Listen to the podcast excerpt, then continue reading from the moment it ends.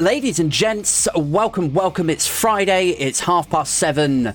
It's another edition of Aid Thompson and Other Disappointments. What's going on? Uh, brought to you in association with globalbutterflies.com. Uh, do go and check it out if you run a business, if you're looking to make your business more trans aware or more aware of the non binary community, if you want your business to be more progressive and to benefit from being so, because there are commercial benefits from being so, go and check out uh, globalbutterflies.com. Um, right, what's up? Let's get into this, shall we? How you doing? Um, welcome. Pull up a pew, grab yourself a beer, pop open the champagne on this most uh, celebratory of Fridays, isn't it? Uh, it's not often that we feel upbeat and optimistic on this podcast, is it? You know, uh, it's not often that we allow the crushing reality that we're all staring down the barrel of to just just pause for a moment. You know, just pause for a breath or a sigh. Uh, while we take a moment to experience what once could have been described as hope, dear listeners. That's where we're at today, isn't it? Following last night's news. Uh, today is absolutely one of those days. It's a things can only get better day. It's Friday, the 16th of February. The results are in from the by elections last night. Uh, they came in, unfortunately, too late for the newspapers this morning, or fortunately, depending on, you know, whether you're a Tory or a Labour, whether you are a right wing newspaper editor or leader of the Labour Party. Could have done with that press, I'm sure. I mean, by the time that you guys hear this, right, it'll sort of be old news, won't it? At half seven on a Friday night, um, because you know I'm I'm recording this on my lunch break ahead of time. Um, ordinarily, we do a live show, don't we? Friday night, half past seven every week. Crack open a beer together and try to make sense of the senseless. But this week, tonight, I am out, guys. Very rare for me to actually get out the house with childcare sorted. We got tickets to go and see something. Um, we're off to see Janey Godley's comedy show. Uh, it's called Not Dead Yet. Um, so yeah, uh, hopefully you will enjoy this show as much as I will be uh, enjoying that one. Uh, but at the time of recording, anyway, at the time of recording, guys, uh, it's still very much the big story of the day, isn't it? Is that the Tories have been wiped out in two safe seats, or formerly safe seats. That's in one night. Double by election. Uh, 28% swing in one of them, which is just. Um, and obviously, this is being uh, reported today, as you would expect, with all the honesty and integrity that, that one might expect from Team Sunak and his salivating, self flagellating, subservient cheerleaders in the right wing press. I mean, it's really been quite the sight to behold this morning. Seeing little clips surface on Twitter, scanning through the newspapers It's really been quite interesting to observe if you are a news junkie, as I am. Um, you know, it's been a, it's been a sight to be, to behold. If if you've managed to resist the temptation, you know, in light of the horrors of modern Britain, to gouge out your own eyeballs because you're so sick of everything. but like, but the media rounds this morning, oh my god, Christ, the reactions to these by-elections. Um, like, did um, did did any of you guys in in I was about to say in the live chat, but like you know, if if there's a live messaging thing or you want to drop a comment or whatever, get involved. But did any of you guys see the Rishi in, interview this morning? Like in light of these by-election results, his reaction to how they've gone, the Conservative Party. Like he's in front of these police cars, right? He's out in what looks like a police station car park. Like, I don't know if they finally caught up with him about the Partygate stuff, because everyone forgets that he was also implicated in Partygate. He also got a fixed penalty notice. Somehow he sort of skated by that. But he is still absolutely a law breaking Prime Minister. Anyway, in this interview this morning, he stood out there in a police station car park, and the journalist says to him, uh, he says, "Oh well, it's, a, it's been a bit of a bad night for your lot, hasn't it?" you know, fa- fairly standard questioning, I think, after you've been mauled at the ballot box.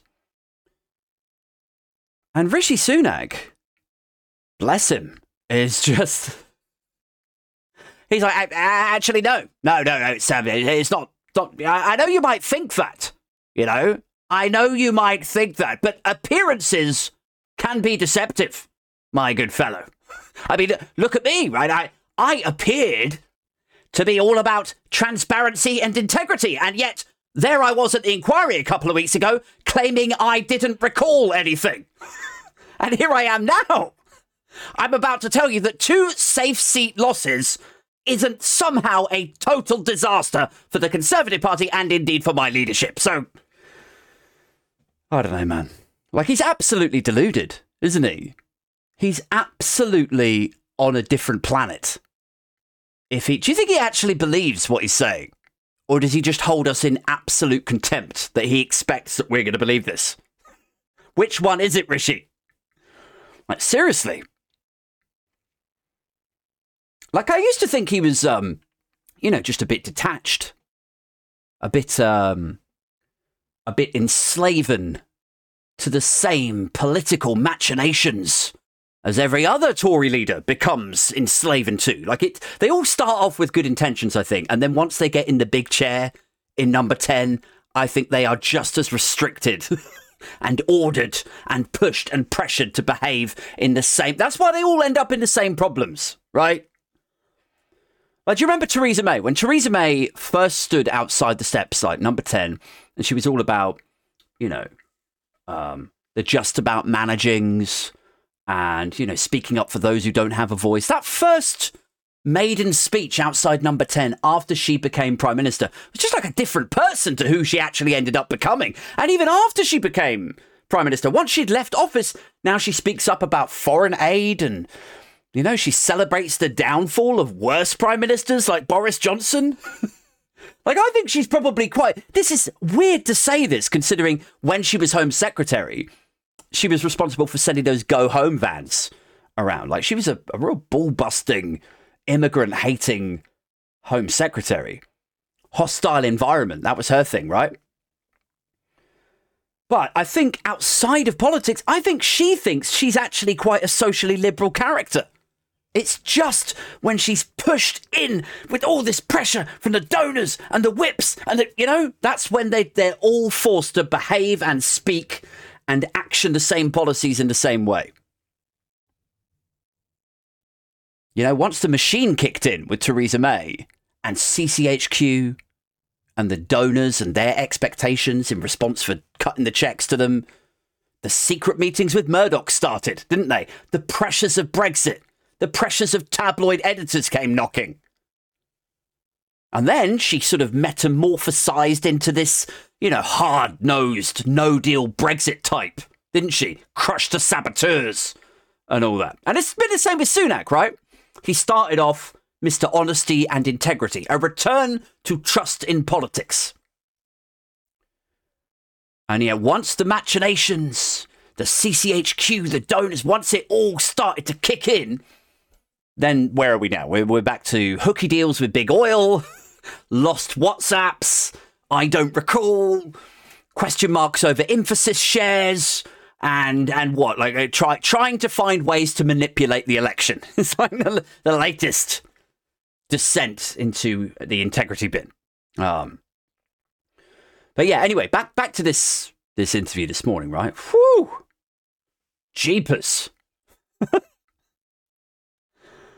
like I, I don't know what they do to private school kids to give them this unshakable self confidence. You know, the entitlement, this self belief that you should still be Prime Minister, or you should still be Cabinet Minister, or newspaper editor, or whatever the job is that one of these private school people takes on. This idea that you should still be that, even after all of the evidence is telling you that you suck at it. You know? What do they do to these kids at private school to deliver them that unshakable self belief? Like, you would think that taking them away from their parents, right, and caning them over some fat, grey haired fucker's Victorian desk night after night, you th- you'd think that that would leave them feeling unloved and abandoned and worthless, wouldn't you? You would think it would weave in or sow the seeds of crushingly low self esteem, perhaps. And they'd all just be recording self satisfied satirical podcasts instead to chase approval that way. But no, it turns out that sending children to private school and denying them a frequent supply of parental love, care, and protection actually generates pure, undiluted self confidence. It's, it's wild.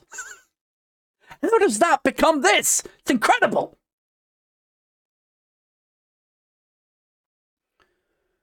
Because in this interview this morning,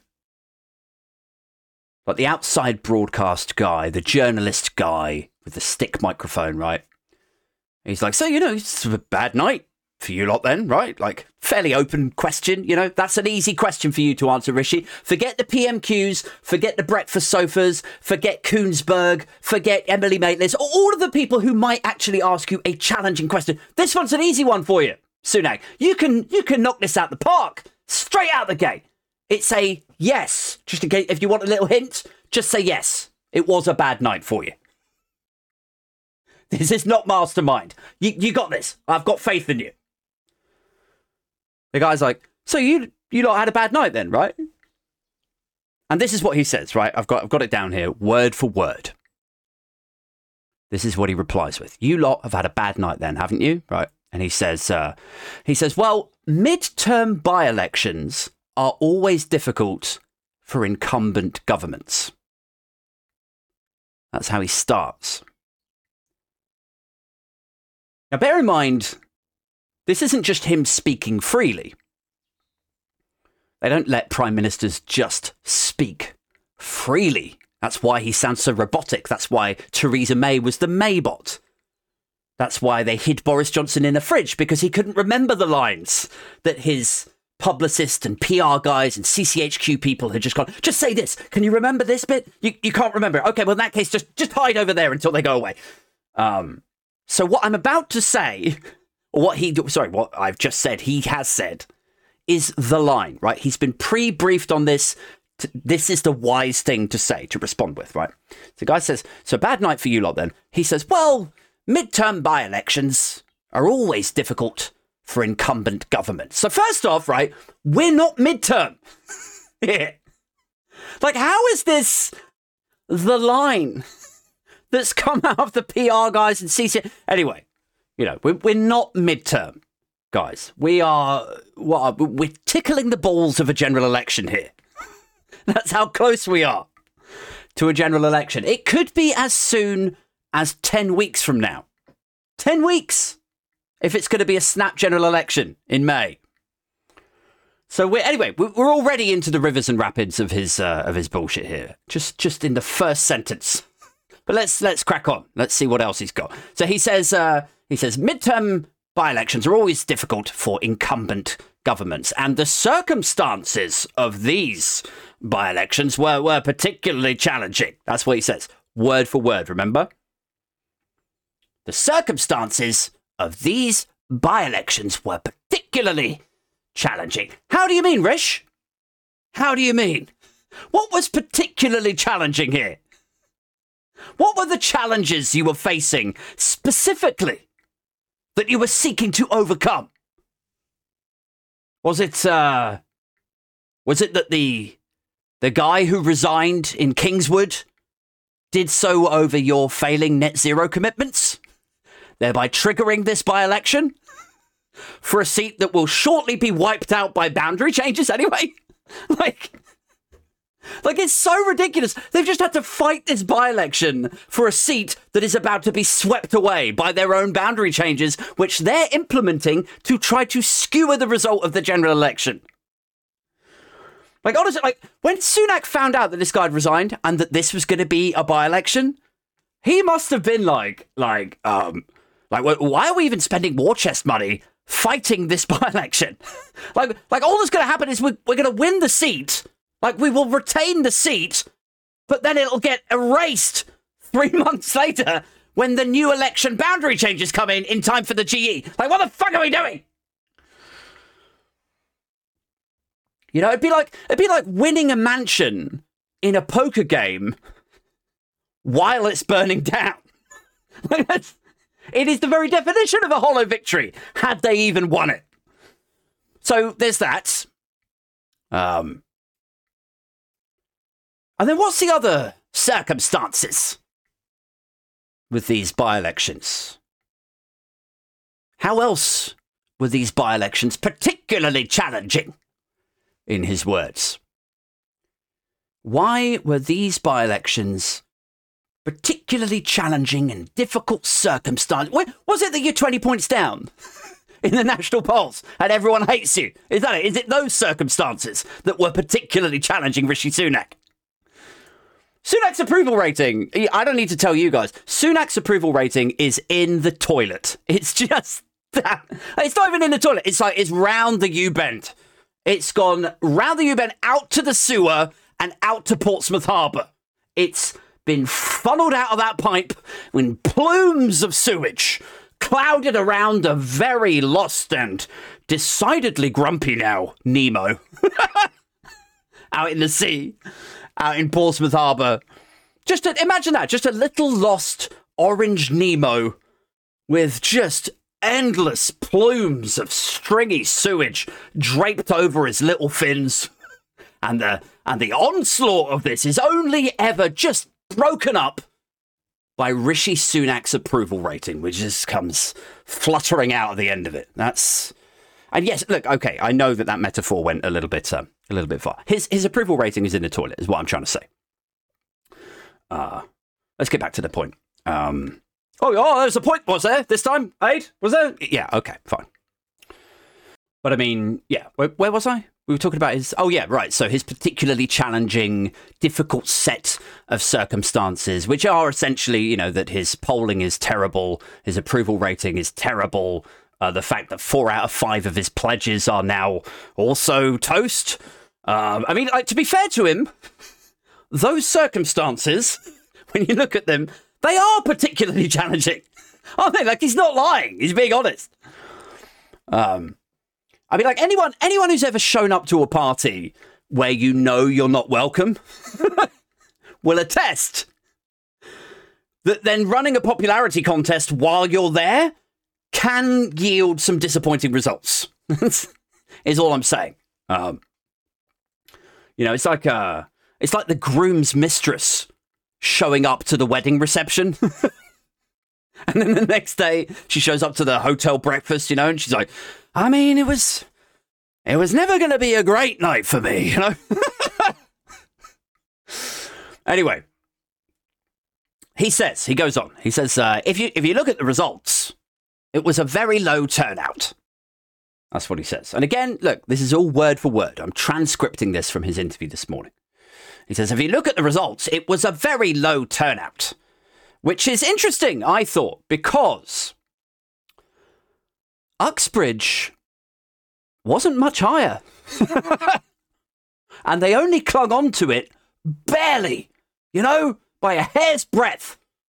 They clung on to Uxbridge. But if you cast your mind back to that by election, back to Uxbridge, how did they and the Sun and the Mail. How did they all report on that? Do you think? It was like, oh, oh, it's a barnstorming victory for the Tories, isn't it? Who are standing up for motorists, rejecting ULEZ. It's an outright rejection of Keir Starmer's net zero zealotry. Bloody Marxist, communist. This is, this is the people fighting back. That's how it's reported, wasn't it? Did anybody say anything about a low turnout then? Did they? No. Okay then. Right. Any anyone mention any uh, circumstances, particularly challenging stuff Any any of that taken into consideration with Labour's performance in that by-election? I, I don't recall that happening. Like the weights are so obviously shifted against Labour with this sort of stuff, isn't it? Like it's not even funny. Like you can just see it, you can sniff it. Like even in this week's coverage of how the uh, the recession was reported.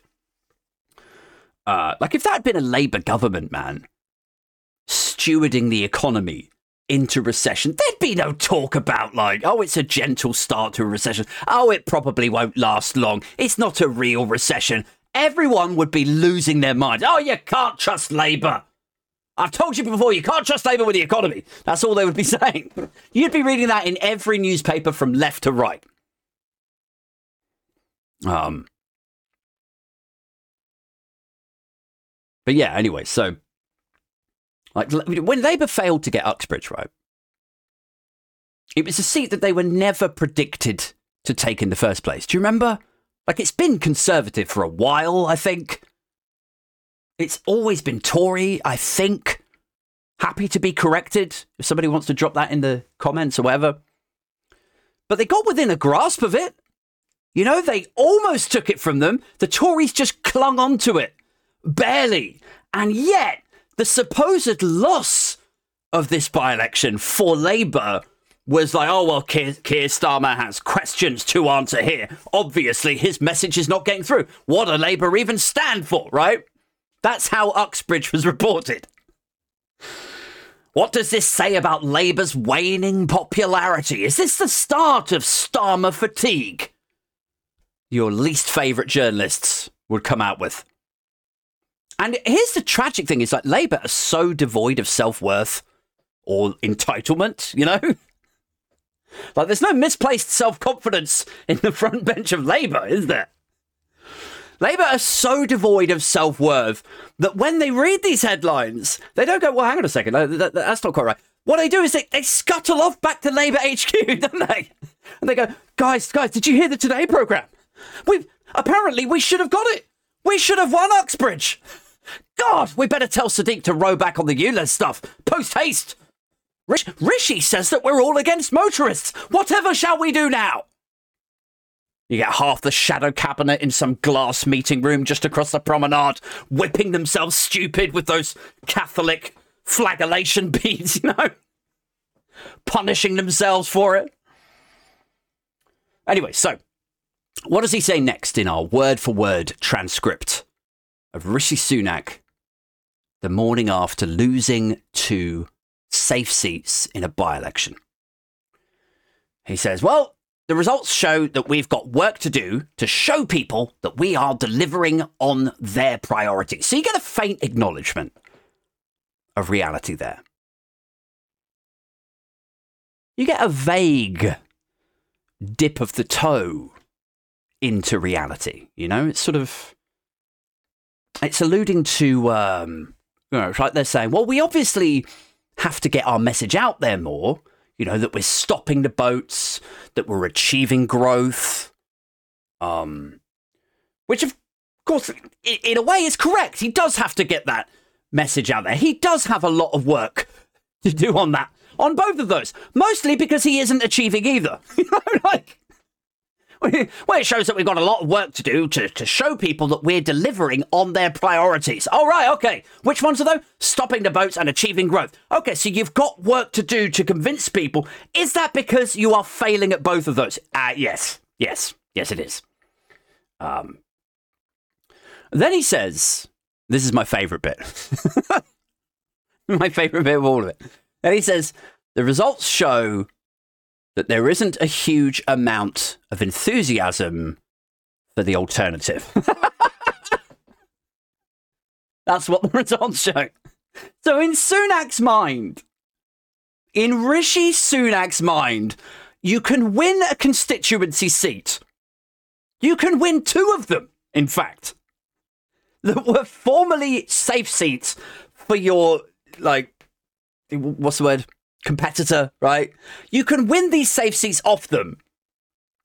But rather than that showing that people want these guys in power, what it actually shows is that people aren't that bothered about you. They've they voted you in because they don't, yeah, they're not really that fussed about you. like, like, I wish I had his self confidence. I really do. Just imagine what you could achieve if you weren't held back by logic and a mostly well founded belief that there are limits to your ability and popularity, and that it's possible that some people out there might tire of you. Imagine what you could achieve if you weren't tempered by logic and reality. God, what might be possible for me? I could have like won a singing competition or something. I could have gone on X Factor and got a six album deal or something. If I just got up there, filled in the application form, got on the stage and sung it, it's possible that might have happened. Although, if I do engage with reality and logic and realism, uh, it probably was never going to happen, but, but it might have if I wasn't tempered by self doubt. Anyway, you know, what might be possible if you had that Winchester, Westminster, and Eton private school arrogance buggered into you by the housemaster every detention? What might be possible for you? Like, is that how it starts, do you think, dear listeners? Is that how this sort of self confidence and entitlement and booming self worth, is that how it actually starts to take root, you know? Like someone like Rishi Sunak is just he's a regular kid, hanging out with his mates. You know, he's cracking jokes with his friends. And then he says something that's it's a bit untoward, or maybe there's a bit colourful of language in there, and the teacher overhears it. And, you know, where he would have previously grown up as a regular teenager and then a regular 20 something or something, right? The punishment at these stuffy establishment schools is perhaps so abusive and severe that the, the housemaster has him back after school in detention, but it's like half punishment and half encouragement. You know? It's like you don't use language like that, Sunak, you don't. It's disrespectful, but God, this is good. God, you're so good, Rishi. Okay, look, that's um, I got a little bit um, bit full on. Um, you know, I'm just I'm just trying to spitball here a little bit. I'm just trying to find the reason why or how public schoolboys like Rishi Sunak banished from their parents, might have somehow overcome the odds to end up with self confidence. You know, it's, it's an ongoing line of inquiry, guys. It is. So, anyway, where were we? Um, I mean, just just before we move, right? The thought remains. It, it's it's inhabiting my head day after day. I'm like, how is he so confident? You know that this means that people are enthusiastic about him and not about Labour. How do you get there? You know, how is that the conclusion that he's drawn from results like this? Or the other by elections before? It's like, oh, Labour win it. Yeah, I don't think it shows any enthusiasm for Labour then. Right. Well, okay then. Let's let's let's sit down and talk about this, Rish. Because I'm gonna be I'm gonna be straight up with you here. I'm I'm confused, son. Because look, I, I don't know if there's any uh, Tories listening to this. Um, I mean, probably not. let's, let's be honest. But if you are, if you do,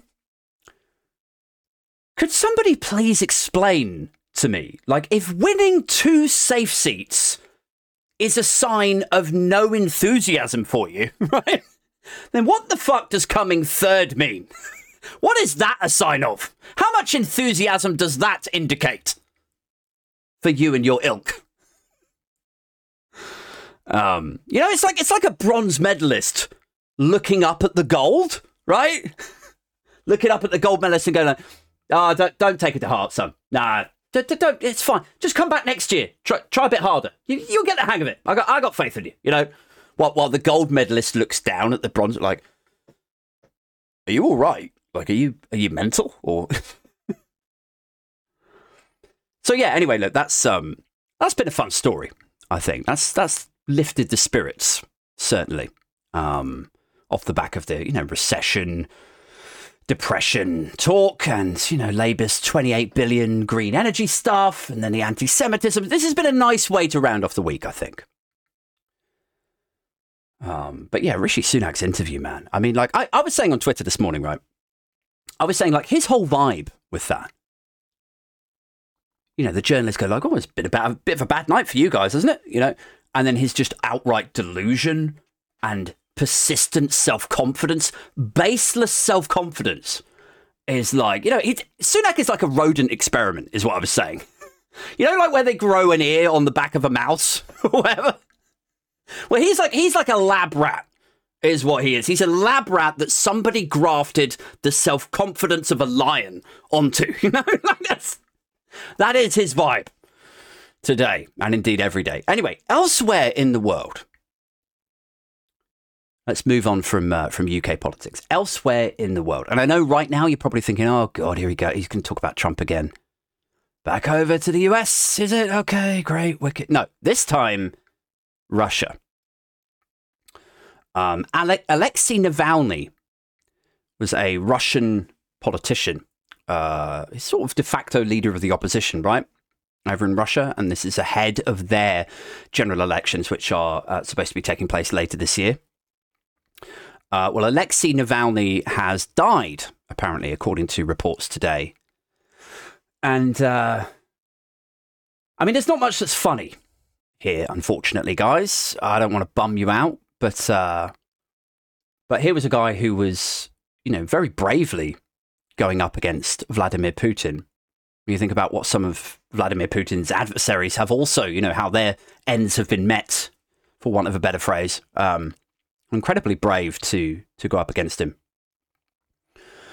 Uh, but Putin had him arrested and detained without charge and then without legal representation. And then he was shipped off to some far flung, underfunded jail where his lawyers couldn't reach him. Uh, and now, after all of that, even before their no doubt heavily controlled and manipulated uh, election begins, uh, Navalny has died in prison, aged 47. And you know, we don't know the circumstances of his death just yet. I, I don't know if we ever really will, because I can't imagine the Kremlin releasing that information. Um, but I don't think it's outrageous to suggest that Vladimir Putin probably had him killed. You know? Um, and it's weird because, like, for all the weird alt right love that there is for Putin out there now, not least from Tucker Carlson, by the way, which is just utterly fucking weird at the moment. Like, I, I don't know how many of you follow Tucker Carlson uh, or are aware of his big interview with Putin uh, last week, but since then, and since Putin, like, has completely pied him off, disrespected him afterwards, like Putin is on record talking about that interview where he's just like, I thought that interview would be harder. You know, he was a softball, he was a pussy. and yes, I'm, I'm paraphrasing a little bit there, but that's he's pied him off definitely. Even since then, Tucker is still posting videos like he's his hype man. he's bigging him up from the sidelines, telling everyone how amazing Russia is. Like it's wild. Like his tweet the other day, he even said, this is his words, his Twitter account. He said he's been radicalized by how much better Russians have it than Americans. With all the food in the supermarkets over there, and the cleanliness of the streets, and how friendly everyone is. Which is just tragic. It's like, you know, he does the thing, he pies him off, and Tucker's still there on the sidelines going, Yeah, I still love you though. it's like, did you ever have a friend? We all had a friend like this. Do you ever have a friend when you were younger uh, whose other half humiliated them and disrespected them constantly? You know, but week after week, they'd get back with them, you know? Like they'd stand there in the pub with them, like a couple again. and this guy would call his girl, he would call her a twat to her face in front of all of her friends, and she would just, you know, shrug him and suck him off again. Like, just, like we've all had friends and situations like that, haven't we? where you basically you pull your friend aside and you're like, God, can you just try and respect yourself, please? You know, do, do I have to pay 15 grand a term fees to get you to even half value yourself? Do I? Um, well, that's Tucker Carlson right now, right?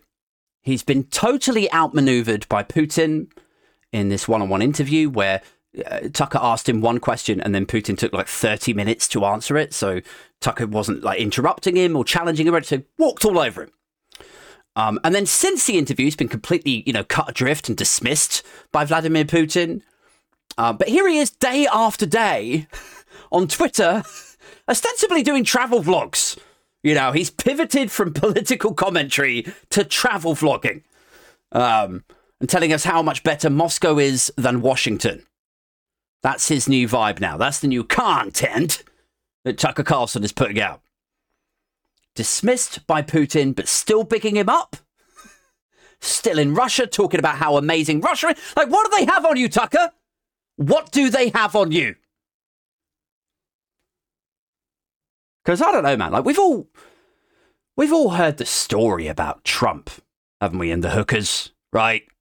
The tape, the bed sheets, the Russian hookers pissing on the bed. sheet. Like we've all heard that, right? There was a there was a report on it.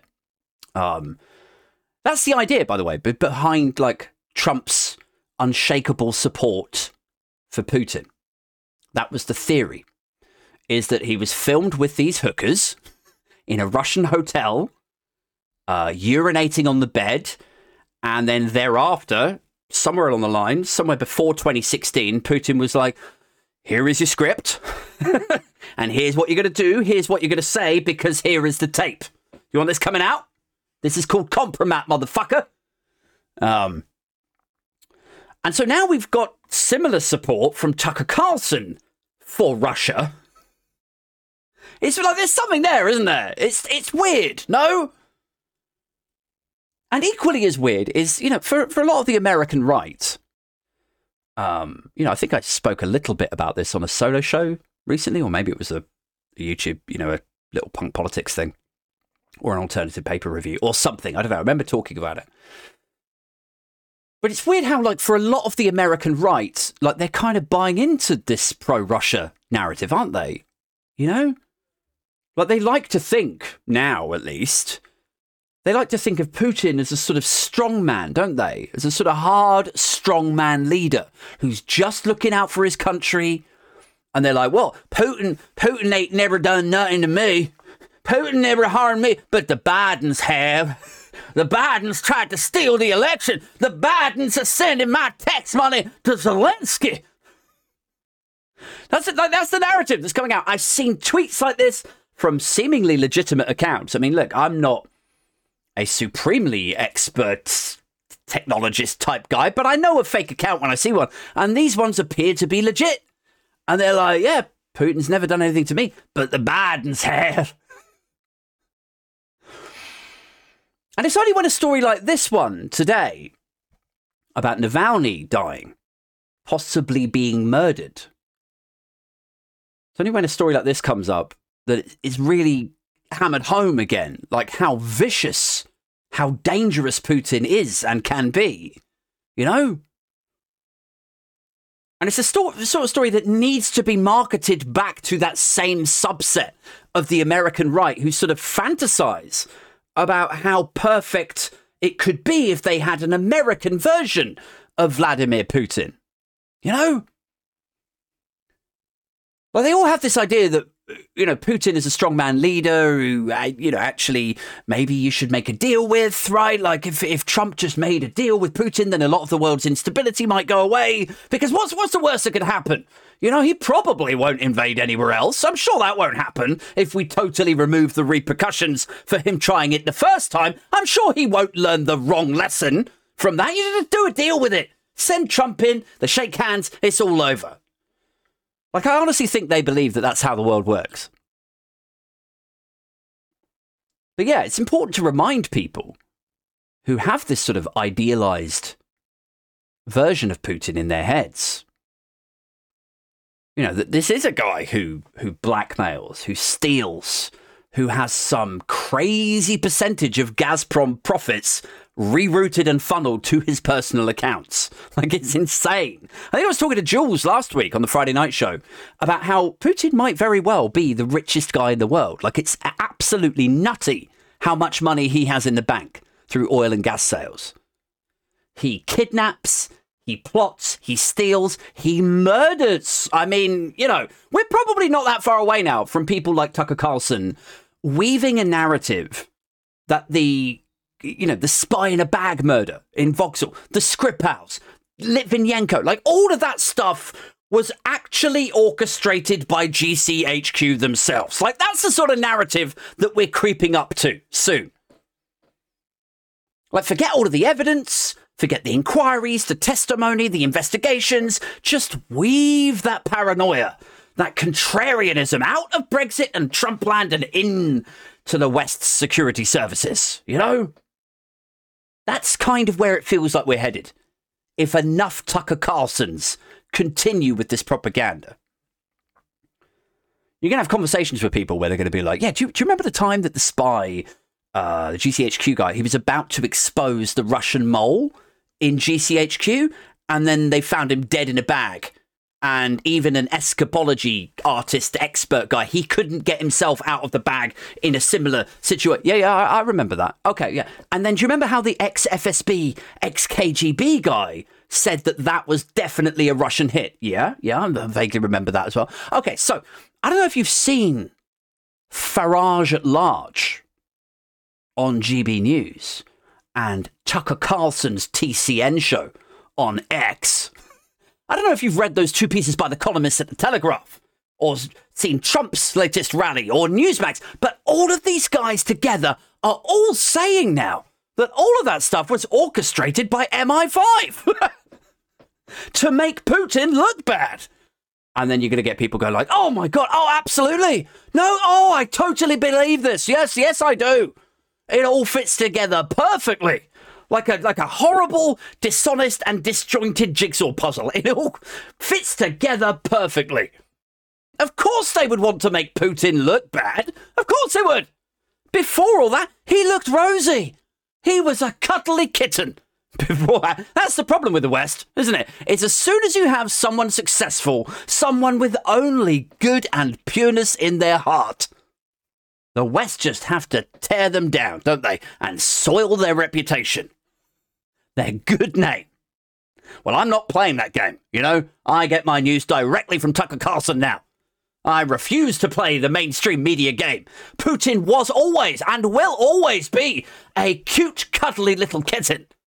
Like it sounds, it sounds like I'm joking, doesn't it? It sounds like I'm exaggerating. That that could be where we're headed. But honestly, you know, like five or ten years ago, cast your mind back what was that? 2012? Okay, no. Where are we now? 2024. So 2014, right? If I'd asked you in 2014, like, do you ever think that the odds on candidate for president of the United States of America will be up on a podium, you know, talking about how he's going to be a dictator on day one? Do you think that's likely to happen? What would you say? What would you have said in 2014? Would you ever have imagined that we are where we are now? In the West, in geopolitics. If I'd asked you in 2014, could you imagine that dictatorial figure up there? Could you imagine him then garnering the support of the rabid masses and they would go off into Vox Pops and stuff afterwards to BBC News and Sky News and say stuff like, well, I'm, I'm sorry to tell you, but maybe America does need a dictator. You know, like, just completely flushing the whole idea of the America project down the toilet. Along with Sunak's approval rating and all the Portsmouth Harbour sewage. Would you ever have imagined that? I'm sorry to tell you, I'm sorry to have to say this, but I think maybe the United States does need a dictator. Would you ever have believed that that was where we were headed? If I'd asked you that 10 years ago? No, you would not, because, you know, probably whenever you warned about it, whenever I warned about it, we were always being told that we were hysterical. Do you remember that? Do you remember those blissful, naive, and innocent days? You know, where you would first hear about Donald Trump's political aspirations and you'd be like, I don't know, man. I mean, he's he's a bit Hitlery, isn't he? You know, and then your friends would go like, "Oh, don't be ridiculous." You know, you sound ridiculous, Aid. Well, he's a, you don't think he sounds a bit Hitlery, a little bit authoritative? Oh, you sound you sound hysterical. Do you know that? Remember those days? Now you spool forward 10 years. Like you could literally, you could turn on Fox News today, couldn't you? And he'd be preaching to a crowd with a mosh pit of Nazis in front of him, who then clear out in a circle like it's going to be a fucking dance off or something. And then in the middle of the circle, they start the book burning. like, like red banners unfurl either side of him with a swastika, you know? Like you could switch on Fox News and see that right now. And honestly, would you have any other reaction other than, Yep. Uh, to, to, be honest, I was sort of expecting this. It's um, you know, and those same people who told you that you were hysterical before. If you went back to them now and showed them the Fox News footage of the, the banners and the book burning and the swastika and everything, I reckon they would turn around and look at you and, and they would go like, yeah, "But they're not they're not Nazis, though, Aid. They're not. They're, how, how do you mean? Because they, they got swastikas, book burnings, they're talking about deporting all of the immigrants. So, like, how, how is that not? No, they're not. They're not Nazis because they're, they're not German. Nazis are German aid. and that, dear listeners, is um, is when you realise that this whole time that you've been politically engaged and you've been trying to persuade people or like win them over, you realize that this entire time, what you've actually been doing is arguing with certifiable unmedicated morons. that's, that's it for this one. Uh, guys, thank you so much for tuning in. Uh, if you are enjoying these shows and the alternative paper reviews that I put out most mornings, uh, do join my community. If you go to my profile, there's a little button there. It says join. That's on YouTube. Um, so you can you can join that, or you can join Patreon. There's always a link to the Patreon in the description of every show. Um, or if you're on YouTube right now and you're watching this and you've enjoyed it, and maybe some other stuff that I've put out, uh, maybe click the three dots, and you should be able to drop a little tip in the tip cup. No pressure because it is, you know, we officially are in recession now, as they've uh, as they've branded it. Um, so you know, if you can't afford to, totally fine. It's a weird time for all of us, not least um, the Chancellor uh, of the Exchequer right now. Um, anyway, but for now, that's it. Uh, I'll be back next week with a guested show next Friday, a solo show next Tuesday or Wednesday. Until then, I'm out this motherfucker.